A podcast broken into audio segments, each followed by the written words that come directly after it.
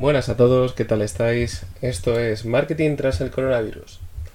Hoy va a ser un episodio un poco corto porque estoy muy mal de tiempo, pero sí quería mantener un poco de regularidad y dejaros una perla sobre lo que es el día a día, quizás en, en un profesional del marketing. Hay veces que te llegan consultas y no solamente en tu ámbito estrictamente profesional, sino que en el ámbito personal alguien te traslada pues consultas del estilo, oye, mira, tengo un amigo que eh, piensa que quizás es el momento de digitalizarse y te explican un poquito por encima mm, la situación de, esa persona eh, y de un negocio que normalmente es bastante tradicional y que no ha probado hasta la fecha, digamos, una digitalización intensa, una digitalización a fondo. Estoy hablando al fin y al cabo de hacer un e-commerce, no hacer simplemente unas redes sociales, sino plantearse el dar el paso de vender online.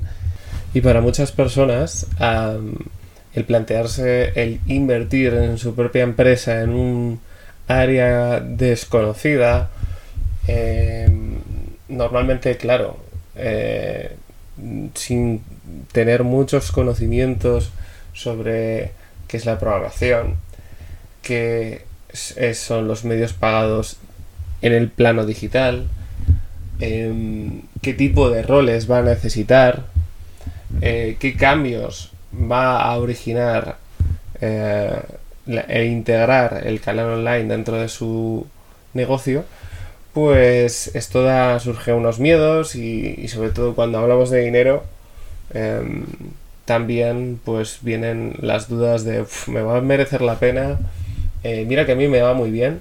No sé si, si hacer esto es la mejor idea.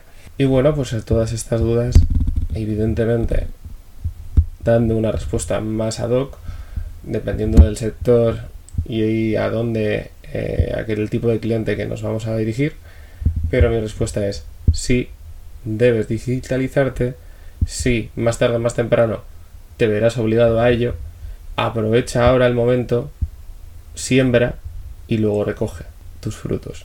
Cuanto más lo dejes, peor será. Y bueno, me extenderé quizás en un próximo episodio. Ya os dije que iba a ser cortito.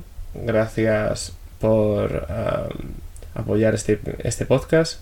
Os animo a suscribiros y nos vemos en otro episodio de Marketing tras el coronavirus.